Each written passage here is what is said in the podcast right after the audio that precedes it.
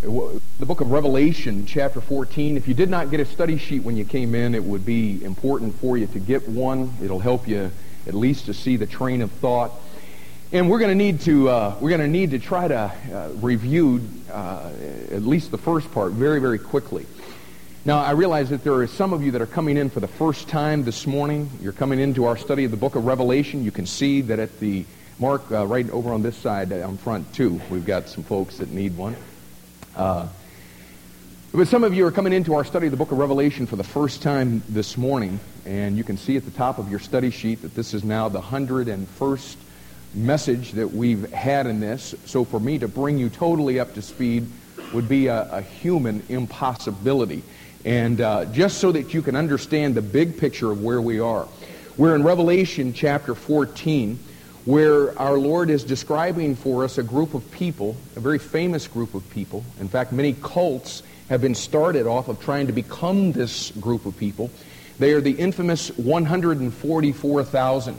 We met them back in Revelation chapter 7 when they were carrying out their ministry on the earth. And basically, the way that it comes down is this we're living right now in what is called the church age. That means that God is carrying out his plan on this earth through places just like this. Not buildings, but people who are born again by the Spirit of God, who comprise the church. We are the vehicle that God is using to carry out his plan on the earth. But what the Bible says is that in the very near future, what is going to take place is heaven is going to open and the Lord Jesus Christ is going to descend. There's going to be a shout, there's going to be a voice, a trumpet, and all the believers in Christ will be bodily removed off of the face of this planet to be with the Lord. That is going to, on this earth, it's going to kick this earth into a seven year period of tribulation. It is where God is going to once again turn his attention to the nation of Israel. He's going to fulfill his promises to that nation. And at the end of that seven years, he's going to return to set up his kingdom what is called the millennium. He's going to sit on a throne in Jerusalem where for a period of a thousand years he will rule and reign on this planet and finally get the glory that he deserves. But once the church has been removed and the world is thrust in this period of tribulation, there is a group of 144,000. There are 12,000 from each of the 12 tribes of Israel. And God is supernaturally going to reveal himself to them. They will call upon the name of the Lord. They will be saved, and they will be the ones that carry out the mission during the tribulation period. And they will be his agents to go into every nook and cranny on this planet with the gospel of Jesus Christ. And what the Bible says in Revelation chapter 7 is that there will be those from every kindred and tongue and tribe and people and nation who are going to receive the Lord Jesus Christ during that horrendous period of time. They will not be, however, people who have ever had the opportunity to have heard the gospel. So the fact is, everybody that's going to be in this room today is not going to be an open game for the 144,000 to witness to you because you had the opportunity today. So it's a very, very serious thing that we're, we're, we're talking about. But this group of 144,000, what we find in Revelation chapter 7 is they're always where they're supposed to be. They always do what they're supposed to do. And when we see them in Revelation chapter 14, what has happened is now the tribulation is over and they have been brought to the holy Mount Zion. And they are with the Lord and now they're being rewarded for the work that they've done on the earth. And what he's doing in this passage is he is explaining to us the characteristics of this group. And so what we've been doing, because this group of people is such a, an outstanding group of people, and because this is a group of people that always did it right, we as believers in these last days are trying to look at their example and learn some lessons from them. And it's very important if you're a guest with us today to understand that in Revelation chapter 2 and 3, our Lord writes seven letters to seven churches. Those seven letters, put into the context of the book of Revelation, represent seven periods of church history.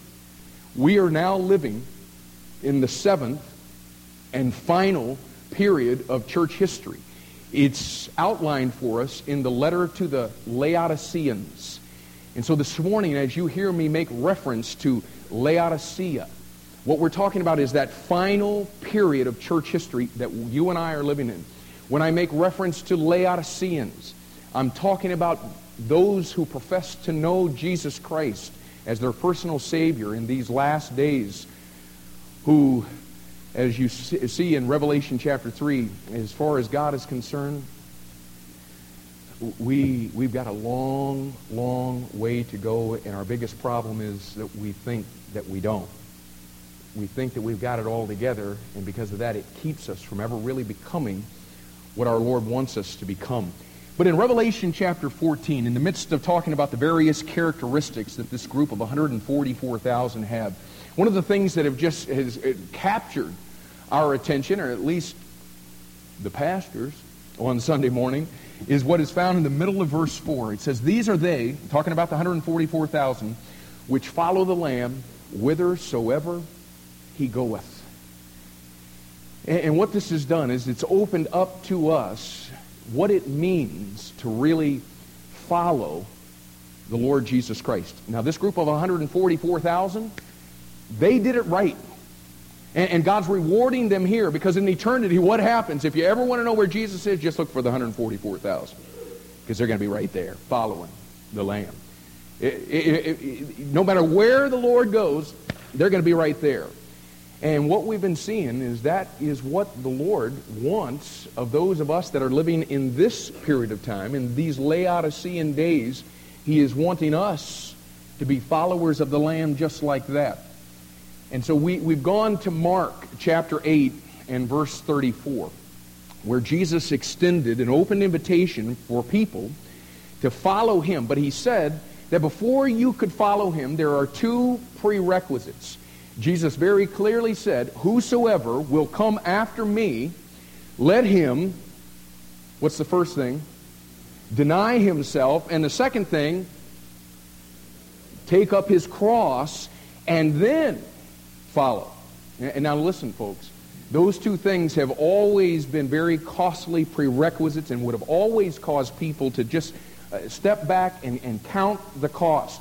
If you're going to follow, it means you first must deny yourself, and secondly, you must take up your cross. Now, it's always been costly, but what we've been talking about over the past several months now is that for those of us that are living in these last days, when we read those prerequisites, we've got to make sure that we're reading them against the backdrop of what our Lord said would be characteristic of those of us who are believers in these last days. In 2 uh, Timothy chapter 3, verses 1 through 4, he lets us know that there are two key characteristics of, that are true about us. And folks, now listen, you got to make sure that you understand these if you're going to really understand this thing of following. Because what Jesus said in, in 2 Timothy chapter 3 and verse 1 is that what is characteristic of us in these last days is that we are lovers of our own selves. And the plain, simple fact is, folks, it is a biblical impossibility to deny yourself on one hand and love yourself on the other. There's a second thing that he says that is true of us in 2 Timothy chapter 3 and verse 4, and that is not only do we love ourselves, but what it says is that we love pleasure. So listen, when we come and Jesus says to us that the one of the prerequisites of following him is that we're going to take up our cross. We've got to understand that what God says is characteristic of us is that we love pleasure. And just as it is a biblical impossibility to deny yourself and love yourself at the same time, it is also a biblical impossibility to love pleasure and take up your cross. You can't do both of those. They're mutually exclusive. And to be quite honest with you, that's why we've taken such a long time to pound these things because the fact is there's lots of people in these last days that we're living in that claim to be followers of Jesus Christ, but they've never truly been born again because they've never come to the true Christ and denied themselves. They've never come to the true Christ and taken up their cross, and even more than there being people that fit that bill, there are, are others who, like many in this room, think they've denied themselves and think they've taken up the cross, while the truth is we continue to love ourselves and we continue to love pleasure. And I will remind you that that too is characteristic of those of us that are living in this last days. Jesus told us that back in Revelation chapter 3 and verse, verse 18. And what he, what he said is that we would be that group of people that through our eyes, as we look at our church and as we look at ourselves, we look at ourselves and we see that we've got it all together. And he says, and you don't realize that in his eyes, the way that he sees us, is that we're wretched and miserable and poor and blind and naked. And so what we've been doing is we've been trying to make sure that we've allowed the Lord to let us see this, to see this thing of following Him and what it means to deny ourselves and take up our cross. We've been trying to make sure that we see this from His perspective. And we've been trying to take the time to let the Word of God, as it says in Revelation chapter 3 and verse 18, become eye salve that we can use to anoint our eyes so that we might see the way that He sees. And what we've been talking about now for the past several weeks is what it really means to take up your cross and how that fits into this whole thing of, of following the Lord Jesus Christ. And we started talking about the fact, and you can see on your outline there, that if we're really going to understand what Jesus was talking about when he said this, we first have to understand the reconciliation of the cross. And that's letter A on your outline. The reconciliation of the cross. And what that means is this. When God created the first man and the first woman in the garden, what the Bible teaches is that he created them to have a love relationship with him. They were in harmony together. And the Bible says that in the cool of the day that, that God would come down and he would walk with his creation. But you see, in this love relationship, God gave them a choice. God is holy. And God wanted this love relationship, but he didn't make them a robot. He gave them a choice, and the choice was represented in a tree that represented everything that he wasn't. Eh, evil and, and sin and unholiness. And so God gave them the choice. They could continue that love relationship with him, or they could choose their own way. They could choose the way of evil and, and go that route. And of course, we know that our parents, our first parents, Adam and Eve, they made that choice, and every single one of us have fallen, uh, uh, have, fallen in, in that same path. The Bible teaches that we have all chosen our own way. We've all gone our own way against God, the way of sin. And you see, here was the deal. God is holy, and once we entered into sin, God could not coexist with sin. But God is also love. That's why we were created in the first place. And so what God did is this.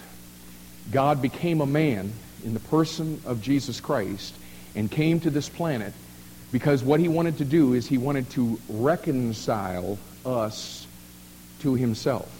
We were in a love relationship with God where we were in harmony with him, but sin separated us from him.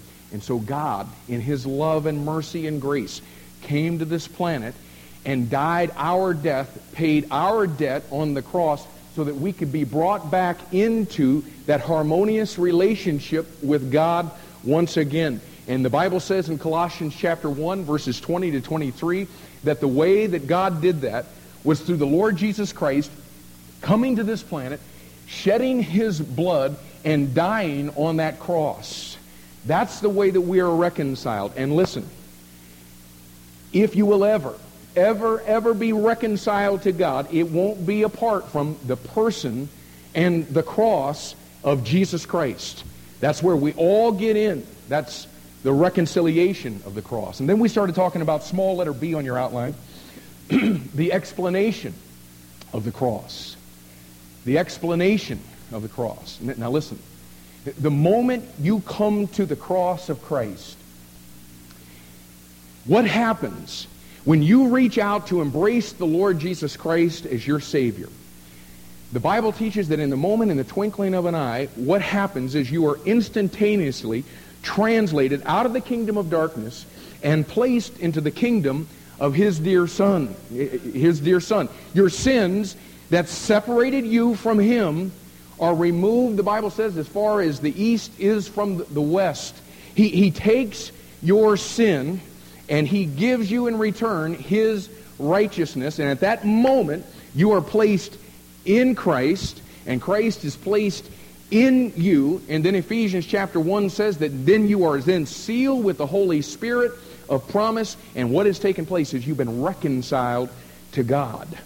However, at that moment, that cross of Christ that reconciled you, that cross that the Lord Jesus Christ carried on his back, that cross that the Lord Jesus Christ suffered upon, that cross on which he shed his blood and was the instrument of his own ex- execution.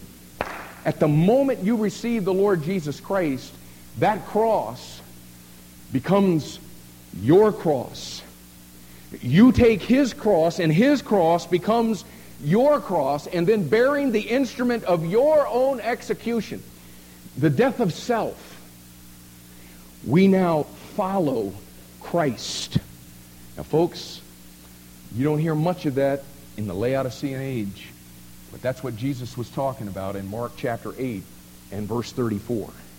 That's the explanation of the cross. And that led us to letter C, the nullification of the cross. The nullification of the cross. Uh, Paul talked about in 1 Corinthians chapter 1, verses 17 and 18, the fact that through, li- listen to what he said. He, he said, through the wisdom of words, what we do is we take the power of God in salvation, and listen, power of God in salvation is the cross.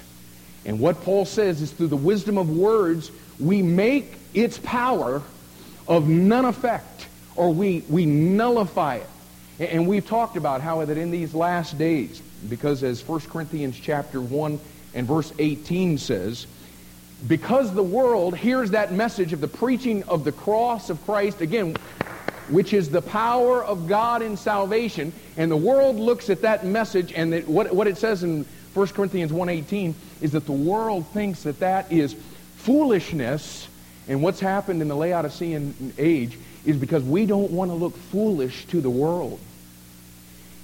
We've begun to employ the wisdom of words in what we call the gospel. And because we employ the wisdom of words, it becomes no gospel at all because it's a powerless gospel because the cross is taken out. We want to nullify the cross. And I'm telling you, in these last days, folks, there's lots of people who claim to be followers of Christ, but know no cross. In fact, when they called upon the name of the Lord, the issue wasn't even sin. They were coming to get something from him. Peace, joy, meaning in life, happiness. When the issue of salvation, folks, is sin.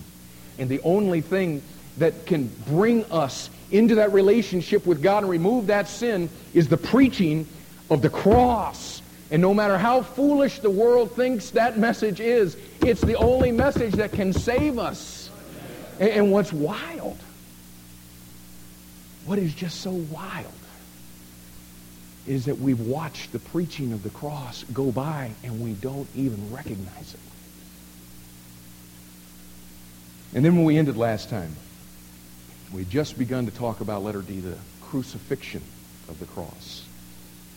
The crucifixion of the cross. And, and you see, as Bible believing fundamentalists, this is something we know all about, isn't it? I, I mean, when we're talking about the reconciliation of the cross, and it was our Lord's crucifixion on the cross as he shed his blood and offered himself as a, a spotless sacrifice for our sin, and that apart from his crucifixion on that cross, there's no forgiveness, there's no reconciliation, there's no salvation. Man, listen, we understand that, right?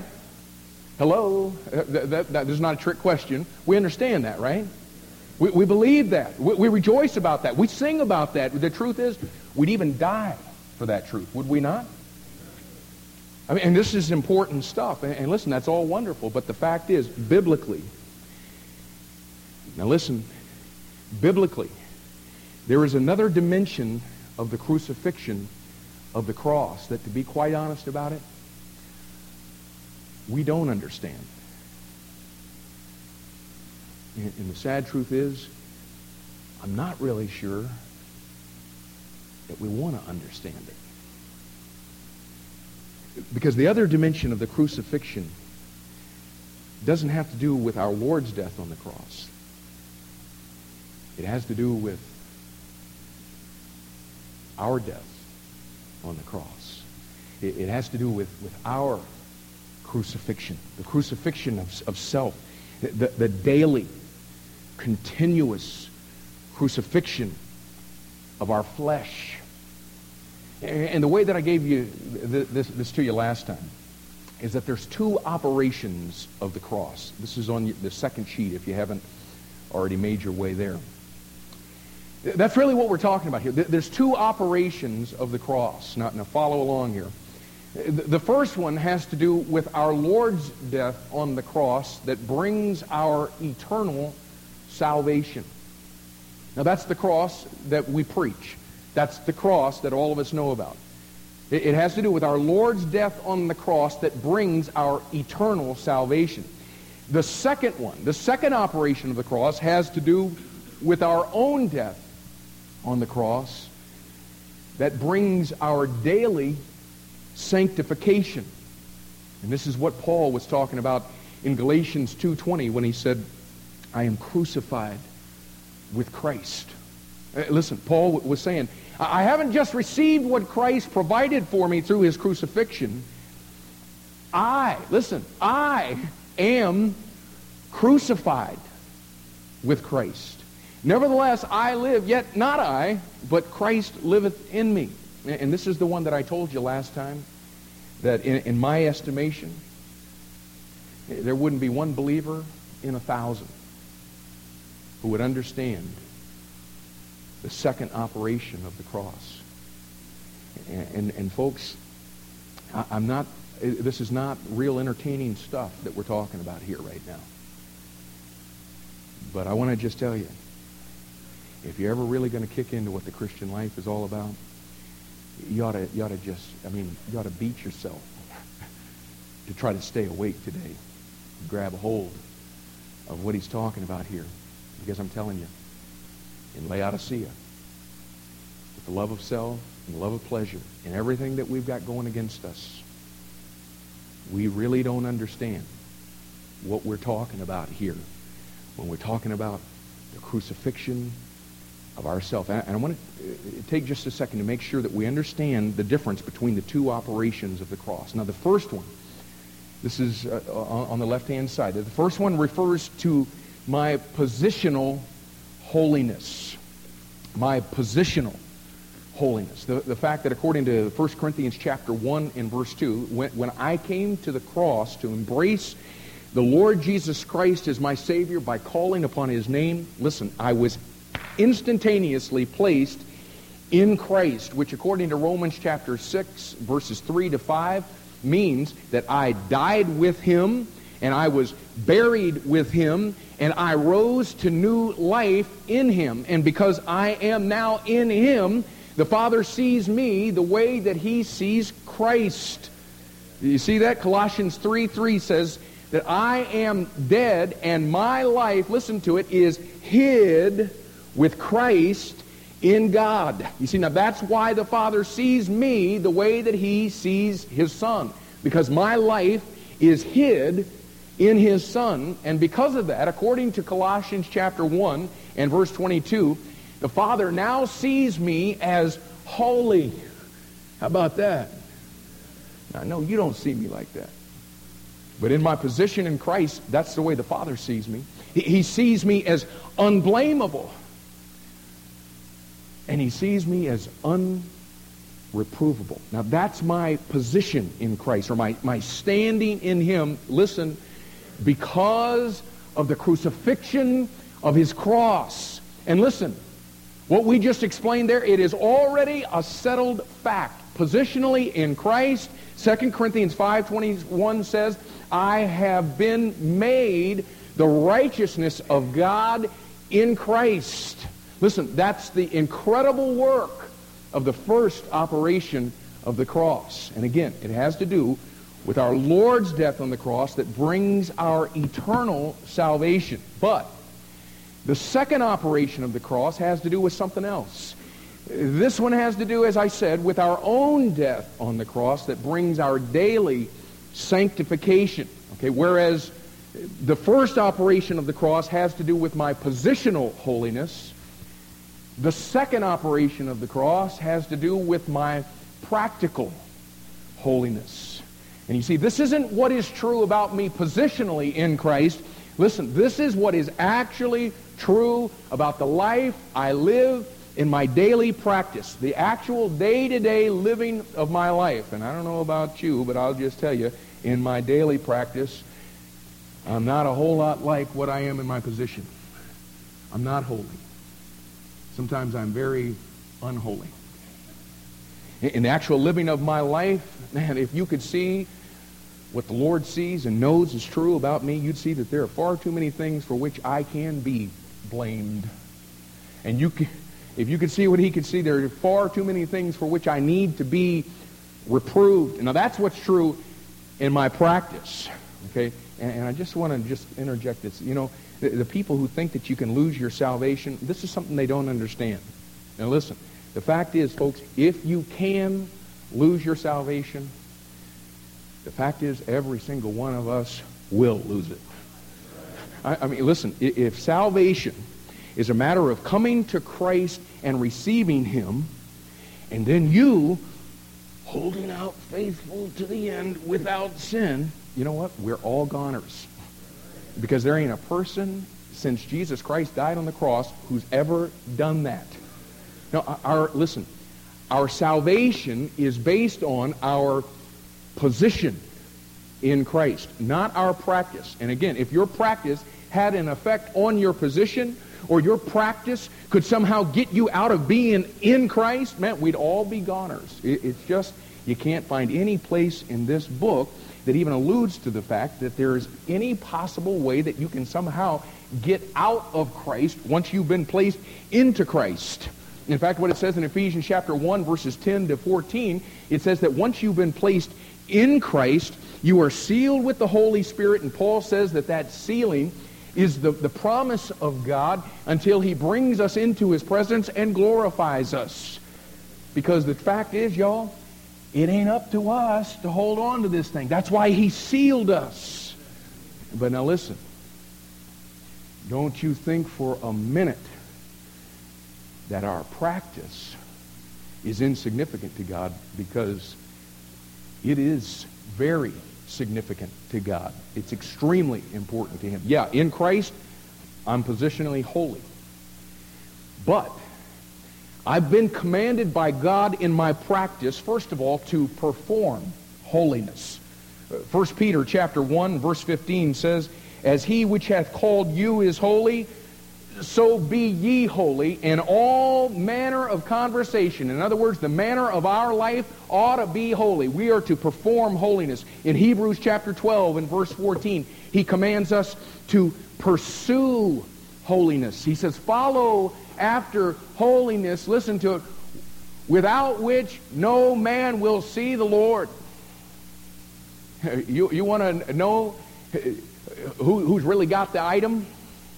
It's the people who are in pursuit of holiness. And I'm telling you, in your life, if there's no pursuit of holiness, what that does is give evidence of the fact that you've never been placed in Christ.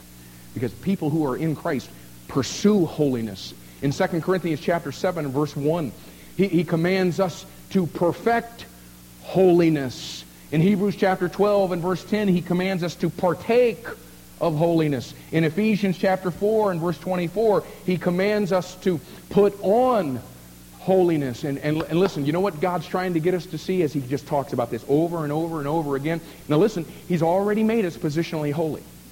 But then from there, he says, now listen, perform holiness, pursue holiness, perfect holiness, partake of holiness, put on holiness. You know what God's trying to get us to see? Listen, the whole goal of our walk with Christ on the earth is to come to the place that our practice matches our position in Christ. The whole essence of the Christian life is wrapped up in that, folks. Becoming in practice all that he already made you in position the day he saved you. And you know what? It takes an entire lifetime to come to that. And the reality is, for you to ever come to that place to where your practice does match your position in Christ, if it's ever going to be a reality, folks, it's going to be because there is a crucifixion. Listen, there's going to have to be a voluntary, willful, purposeful, personal choice to lay our lives down on his cross and die. Remember what we, we, we talked about last time? Tozer said, in the kingdom of God, no one ever stumbled onto a cross. You make a choice to, you remember what he said? Take up your cross. It, it wasn't an accident. You, you chose to do it. To take up your cross. And, and you remember us talking about, I, I was trying to get you to see last time, that when we're talking about this, when we're talking about this death to self thing and, and personalizing Christ's cross and actualizing Christ's cross in our life so that we are like what Paul said in Galatians 2.20, we're crucified with Christ. Now listen, I was trying to get you to see that we're not talking about some morbid, fatalistic, miserable kind of life. Did you hear that? When we're talking about this dying, when we're talking about this crucifixion, we're not talking about a, a morbid, fatalistic, miserable kind of life. Folks, listen, that is the trick of the devil. And because we, we think that that's what it's going to mean, you know what? That's why we're afraid to take it up. That's why we're reluctant to volunteer for a cross. That's why you can be a Christian for 20 years and hear people quote, take up your cross and, and, and never hear anybody teach it. Have you ever? It's because we think, you know, it's going to be a terrible life. And isn't it true, folks? We all want the conforming of Romans 8:29 to be a reality in our life. We all want to be conformed to the image of Christ. You know what? I believe that that's true about every person that I know in, in First Baptist Church. I really do believe with all my heart. You want to be conformed to the image of Christ. I'm just not sure we want the conforming of Philippians chapter 3 and verse 10. I'm not sure we want to be made conformable unto his death. And I want you to think about it. I mean, we, we prayed the first half of Philippians 3.10, haven't we? Okay, now don't lose the train of thought as we're evidently changing sheets here. Listen, we, we prayed the first half of Philippians 3.10, haven't we? And we, we, we've all come before God, I, I'm sure of it, and say, oh God, oh God, I, I want to know you. God, I really want to know you. Oh God, and I want the power of your resurrection in my life. But, but now listen, isn't it true? We just can't get ourselves to pray the second half of Philippians 3.10. Oh God, along with that knowing you and knowing the power of your resurrection, God, something else. I want to know the fellowship of your suffering. And oh God, I want to be made conformable to your death. Now listen, you know why we won't pray that? Because what we think we're saying to God if we prayed that is, is Lord, I want to ask you to make my life an absolute and total wreck. God, make me absolutely and totally miserable. God, make me never to know joy and happiness again in this life. Isn't that true? I mean, is that not what we think the fellowship of his suffering and being made conformable to his death is all about? Not, not, I'm, I'm not looking for you to nod your head, raise your hand, or say amen to this. Don't respond, okay? But I want you to just think with me. Have you ever in your life? Now, I know you've prayed that you want to know him and that you want his power. But I want to ask you, have you ever prayed, God, I want to know the fellowship of your suffering, and I want to be made conformable to your death. And, and I'm telling you, folks, this is one of the areas that, as Laodiceans, we're blind in. I want you to think about this. As believers in Christ, you know, one of the, one of the things that we're just real big about is is resurrection, right? I mean, we, we talk about the power of God in the resurrection that after three days came down into that cold, dark tomb and bam, raised the Lord Jesus Christ from the dead. And man, we hoot and holler and we shout and we're all about that thing, man, when the Lord came down and raised the Lord Jesus Christ. And yet we never stop to think about the fact. Now listen, that for God to exercise the power of resurrection in the Lord Jesus Christ, there was something that Christ had to do. You know what he had to do, y'all? He had to he had to die. Now, I mean, that's so simple that some of you are going to go, duh, and you're going to miss the point here. Listen, the power of the resurrection was a reality because Christ suffered the crucifixion of that cross and died. And here we lay out a Laodiceans are, wanting all the goodies, wanting all the benefits, wanting all the blessing of knowing Christ and the power of his resurrection. And we never connect that for us to experience the glorious entrance into resurrection life and power that we too will have to suffer and die. We never make the connection, do we? And yet the principle is all over the Bible. Eh, eh, listen, this, this thing that we're talking about, this crucifixion, the crucifixion of Christ's cross. Listen, folks, and this is, this is the heartbeat of the message today.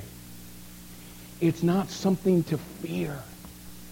It's not something to resist. Again, that's the trick of the devil. I, I mean, listen, folks, do you understand that because there is no crucifixion in our life, that's why we're so powerless.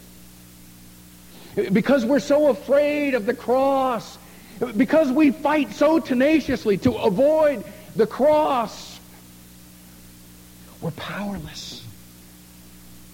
Because it is the crucifixion of that cross that holds the source of life and power.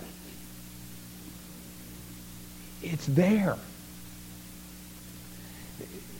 Listen, just as it's only in Christ's death that we have eternal life, it is only in our death that we find abundant life. And the devil would love to keep every single person in this room blinded to that fact. Do you have it? His death provided for us eternal life. Our death holds for us abundant life. Do you understand that? Do you believe that? And, and you know what? We're even afraid to say amen, right? Because we're afraid of what's going to happen to us if we volunteer for this. Would you go to the book of John for just a second?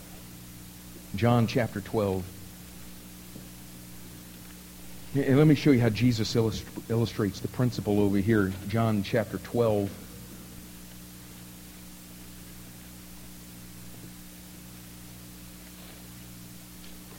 Jesus says, John chapter 12, verse 24. Verily, verily, I say unto you, except a, a, corn of wheat, what we'd call today a grain of wheat. But, but he says, except it fall into the ground and die, it abideth alone. But if it die, it bringeth forth much fruit. He that loveth his life shall lose it. And he that hateth his life in this world shall keep it unto life eternal. And listen to what he's saying here now. What he's saying is that as long as, as that seed resists death, and as long as that seed seeks to hold on to its life, the life is contained in itself and it's useless.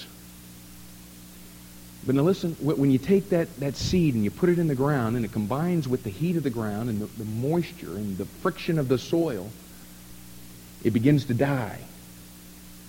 And as it begins to die, it begins to be broken in its outer shell. And as it is, the life in that grain of wheat is finally released.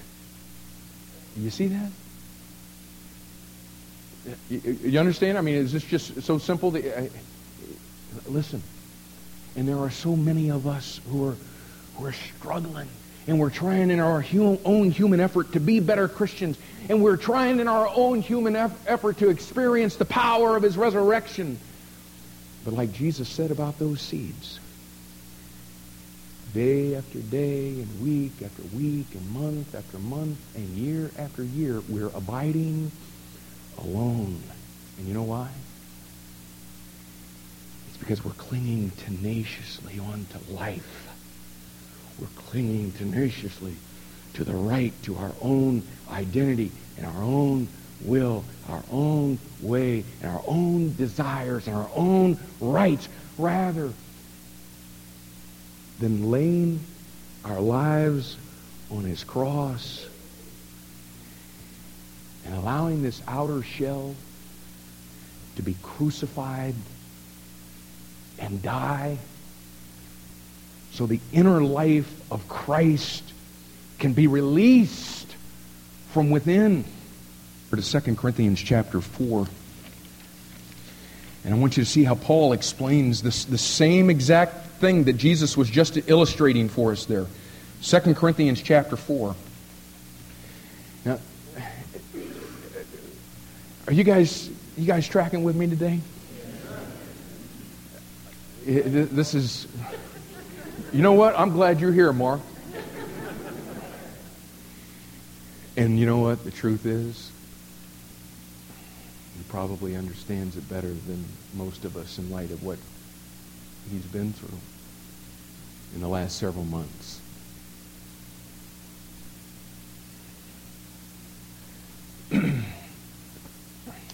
but watch how Paul explains this. Oh, uh, uh, you know, um, we, we like the rip roaring stuff around here. And this ain't rip roaring stuff. This is just, this is Christianity 101. It's just, it's not offered in Laodicea. And just about every one of us missed the class. And, and what's so difficult now is now, you know, we're graduate students, and we're trying to go back and pick up some of this, and because this is so basic, I'm afraid that some of us think we got it. Don't let me interrupt you all over there, okay? Wouldn't want to do that. I'm just afraid that maybe because this is so basic, we think we got it. And I'm just telling you, you know, you know why we've been so long in this thing? Is because I'm working every single week to take these truths and try to put them to practice in my life so that I'm not a, just an absolute phony baloney hypocrite when I stand before you. And I just tell you, our mind is not programmed to even think in this arena. Maybe that's why I'm, I'm struggling to feel like whether or not we're connecting here this morning or not. So, so work with me. Would you do that? 2 Corinthians chapter 4. you'll notice in verse 4. 2 Corinthians 4. And, you'll notice in verse 4 how he, how he talks about how Satan, the, the God of this world, seeks to blind the minds of them which believe not lest, now watch this, lest the light of the glorious gospel of Christ, who is the image of God, should shine unto them. And you'll notice in verse 6 that he says that for those of us who are saved, you know what? That's what's happened to us. Look at what he says. For God, who commanded the light to shine out of darkness, and I love this, hath shined in our hearts to give the light of the knowledge of the glory of God in the face of Jesus Christ. That's what happened to us, y'all. You know what's sitting inside of you? The light of the knowledge of the glory of God in the face of Jesus Christ. It shined in our hearts. And watch what he says in verse 7. But we have this treasure. What treasure? The treasure of the light of the knowledge of the glory of God in the face of Jesus Christ. And I'm telling you, that's quite a treasure, isn't it? Watch this now. Paul says in verse 7 But we have this treasure in earthen vessels that the excellency of the power may be of God and not of us. And you see, back at this time, folks, what they would do is they would take simple, fragile clay pots and they would use them to hold their treasures. They'd take those clay pots and they'd put their gold and their jewelry and their deeds and whatever else in that thing. And obviously, the thing that made the pot special wasn't the pot itself, but what it contained or what it held, right? All the pot was was just a, a formed pile of baked dirt, right? And Paul is saying here, that's the way we are. We're just earthen vessels. We're just a big old pile of formed, baked dirt. And the only thing special about us is that in this big old pile of formed dirt that we call a body, there is the unbelievable treasure of the light of the knowledge of the glory of God in the face of Jesus Christ. So you see, the excellency of the power is of God and not of us. It, it ain't, check me out, man. I'm, I'm styling me some knowledge of the glory of God in the face of Jesus Christ. No, you're just a dirty, stinking earthen vessel that holds that power inside. But you see, for what's in these earthen shells, if you will, to be made manifest, that outer shell has got to begin to die and be broken. You see, that's why Paul says in verse 10 that we're always bearing about in the body these earthen vessels the dying of the Lord Jesus. Why? That the life also of Jesus might be made manifest in our body. For we which live, that is in these earthen vessels, those of us that are still living in these bodies, are always delivered unto death for Jesus' sake, that the life also of Jesus might be made manifest in our mortal flesh. Do you see that, folks? The reason we experience Christ's death in our body is to reveal Christ's life in our body, to reveal the excellency, to unveil the treasure, to release the power. But it doesn't come any other way than through the dying of the Lord Jesus. It doesn't come any other way than through the crucifixion of his cross. You see, listen, this is why you always hear me, me saying, God doesn't want you to live for him. He wants you to take up your cross and die. So he can live his life through you, through your body. And you see, this is what, listen to it like you've never heard it. This is what Paul was talking about in Galatians 2.20. I am crucified with Christ, nevertheless I live. Yet, not I, but Christ liveth in me, but, but he's living in me, and it's getting out of me because I'm crucified. Do you, do you see what I'm saying? We don't want crucifixion. And because we don't want crucifixion, we don't have the life of God being lived out of us. You remember when we saw the, the video of Josef Tson? The, the, Romanian pastor that had been exiled to the United States for his faith in Christ, and he was talking about the persecution that our brothers and sisters endured over in that part of the world uh, several decades ago. And as he's explaining the whole process of, as his life was coming to an end, he thought, and talking to his wife, he begins to ask for her permission to die. And she grants it. And she said it was like, it was just like something wild took place. It was like, she said, I don't even, it's like you're not even there anymore. I almost see through you. And you remember what he said? we found that our greatest sin was in our desire to live. And guys, we talk a lot about Laodicea, but I think I've nailed it.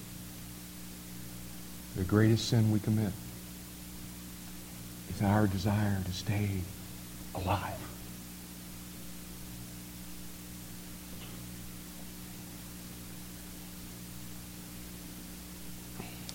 he says we're, we're letting Christ live through us because of his crucifixion, but it doesn't happen without the dying of the Lord Jesus. And you know how we experience the crucifixion? You know how we experience the dying of the Lord Jesus? Listen. We take up our cross. We voluntarily choose the way of the cross. And look at verse 8. And because we do, there are times when we'll be troubled on every side. And we'll go through times, look at verse 8, when we're absolutely perplexed.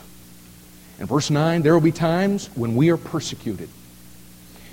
Verse 9 again, there'll be even times when, when we'll be cast down and you see, look at the verses. Listen, the thing that keeps us from being distressed in the midst of all that trouble, the, the thing that keeps us from being in despair in the midst of all of the perplexing situations that we find ourselves in, the, the thing that keeps us from feeling forsaken in the midst of our persecution. And, and the thing that keeps us from just being absolutely destroyed when we've been cast down, look at verse 14, is that we know that he which raised up the Lord Jesus is going to raise up us also by Jesus. And verse 16, the, the thing that keeps us from fainting the thing that keeps us from throwing in the towel, the thing that keeps us from losing heart, the thing that keeps us going is that we know that while all of this humanly horrendous stuff is going on in our life, what's happening is our outward man, listen, the outer shell of this earthen vessel of our body is perishing. Hallelujah. And the inward man is being renewed day by day, and as it is, more and more of the life of Jesus is being made manifest. And Paul is saying here that all of the opposition we face wears down our natural physical life. But the inner life of the Spirit is growing stronger and stronger under the pressure. And watch what Paul has to say about all this humanly horrendous stuff that's going on in his life in verse 17. He says, For our, our light affliction, now listen, you know what that light affliction is? That's all the trouble and perplexing stuff he was talking about in verse 8. That's all the persecution and being cast down that he was talking about in verse 9. And, and listen, if, if you want to compare your affliction with, with Paul's, he goes into a detailed explanation of it, uh, of it over in, in 2 Corinthians 11. Just cruise over there real quick. 2 Corinthians chapter 11. Now, he, he's told you that he's going through all this trouble and perplexing stuff and persecution, being cast down. And, and, and you know, it, it, it's all relative, right? Well, well, let's watch what he's, what he's talking about that he's been through. L- look at verse 24 of 2 Corinthians chapter 11. He says, Of the Jews, five times received I 40 stripes, save one. In other words, 39 times I was beaten with a whip. Five times with 39 strikes. Thrice, three times, was I beaten with rods. Once was I stoned. Thrice I suffered shipwreck. A night and a day I've been in the deep, in journeyings often, in perils of waters, in perils of robbers, in perils of mine own countrymen, in perils by the heathen, in perils in the city, in perils in the wilderness, in perils in the sea, in perils among false brethren. The man's been through some perils now. In weariness and painfulness, in watchings often, in hunger and thirst and fastings often, in cold and nakedness.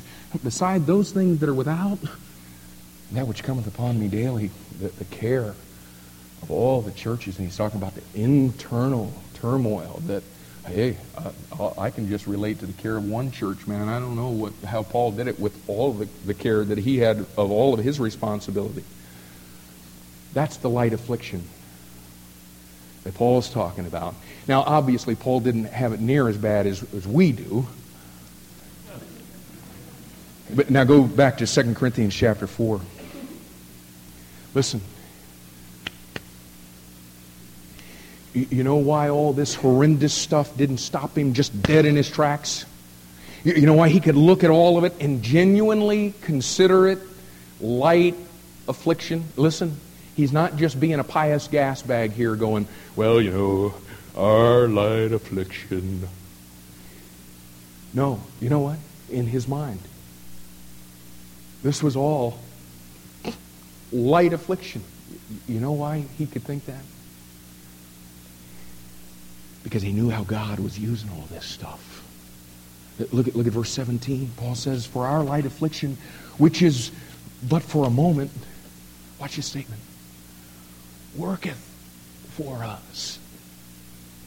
And you see, our Laodicean problem is that we consider affliction adversity. We see it as something that's working against us.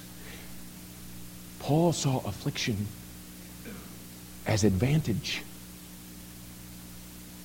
as something that was working for him. And, and Paul understood that while this uh, affliction, look at what he says, was, was but for a moment, what it was producing, he says, was something far more exceeding because it was working something eternal. The light affliction's for a moment, but what it's doing, it's doing something eternal. And while the affliction in our bodies, he says, is light, he says it, it produces a weight of glory in our spirits. And you know why Paul could, could keep that kind of attitude? It was because of the perspective that he had. Listen, Paul understood the second operation of the cross.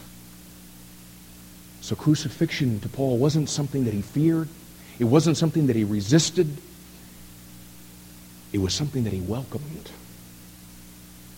It was even something that he, he longed for. You see, Paul, Paul looked at life a whole lot differently than we Laodiceans do here in, in our country. You see, uh, here's our deal. We want to go to heaven when we die. And until we get there, we think that our earthly life consists of things tangible to our five senses the things we see, the things we touch, the things we hear, the things we smell, and the things we taste. And you see, listen, with physical, human eyes, you can't see the cross of Christ in the adversity you face, and you can't see the benefit of that cross. You don't see that with human eyes, y'all.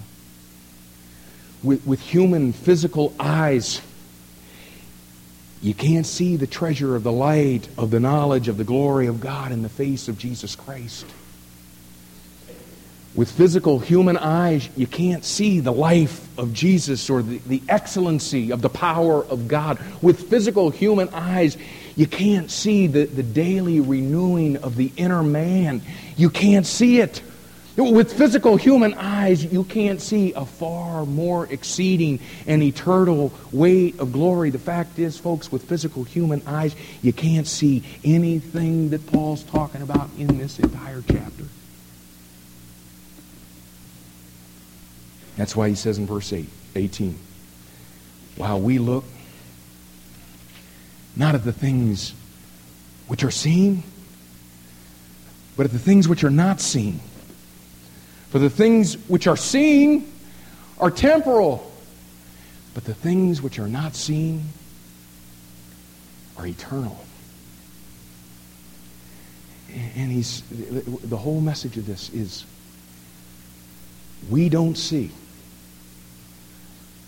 the way that Paul is talking about in verse 18. As Americans, we have a very temporal focus because we love ourselves. We have a very me focus. And so we're holding on to me, holding on to my, mine, and everything that's about me. And just like a caged animal, man, that fights so to the death to preserve its life. The thing that's keeping us from life is the fact that we're trying to preserve it.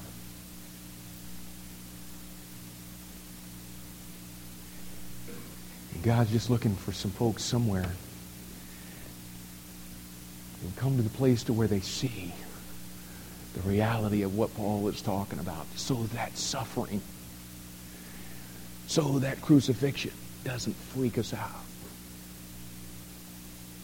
So that we can genuinely pray for suffering.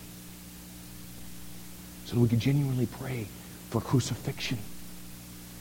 Because we see that that's where the life is. That's where the excellency is. That's where the power is. And until we die, there is no power of resurrection.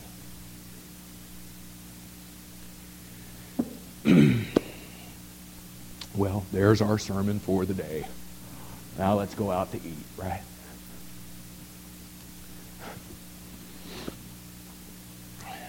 You know what? I appreciate the fact that that's not the attitude you have.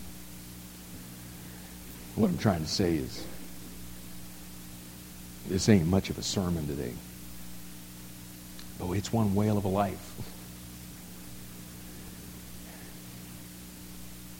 And man, oh man, oh man. If God could just bring us Laodiceans to the place where we won't resist the most precious thing in all the world his cross.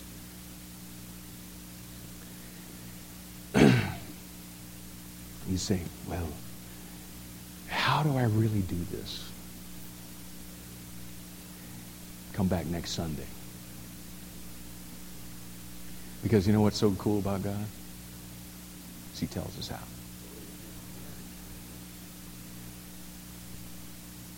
But if you're going to wait to see how you do it before you volunteer to take up your cross,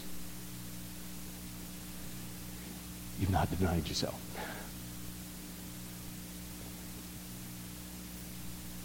Now, Lord, I, I want to ask you today that the things that we've talked about here would not be sermon material.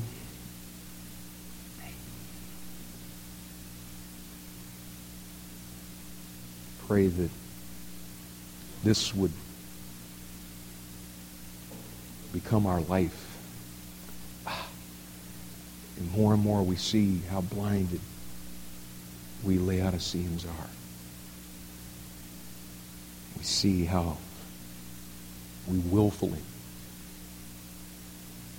move away from your power while we think we're moving toward it. And the very thing that we're resisting is the source of the life and power. And so, God, help us. Help us as a church to, to want to become everything that you've made us in our position in Christ. And may we not so take that for granted that the things that we've heard today are immaterial to us, are insignificant to us.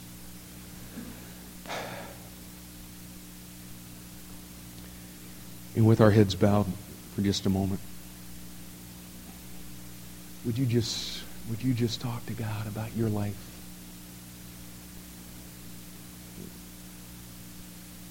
Would, would you would you be willing today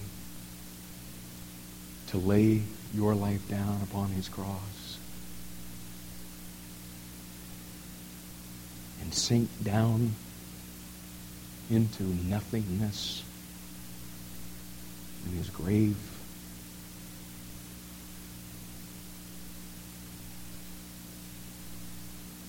Find the rest of death so that you might experience the power of resurrection.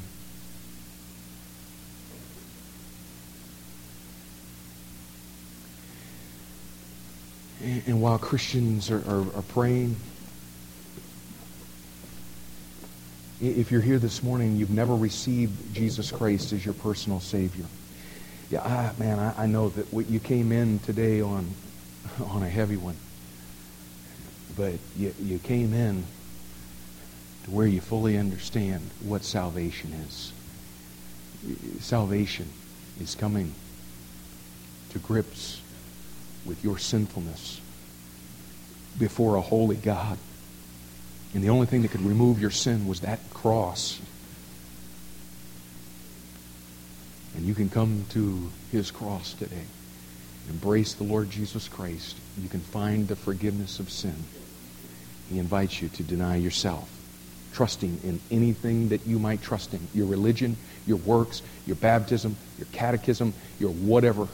You deny all of that and any ability in your flesh, anything that you would do to, to be able to bring yourself to God. You have to first deny all of that. And deny yourself and, and come and cast yourself at His feet and His cross and receive the forgiveness found through the blood of Jesus Christ. And take his cross.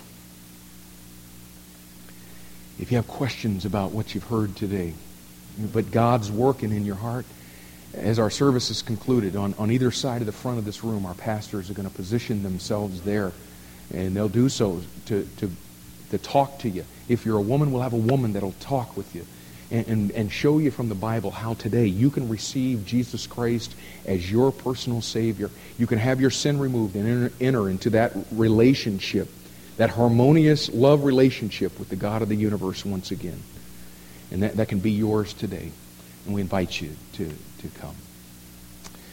And now, Lord, work in the hearts of people that need to be saved and work in the hearts of all of us. That need to take up our cross to truly follow the Lamb whithersoever he goeth. We ask in Jesus' name.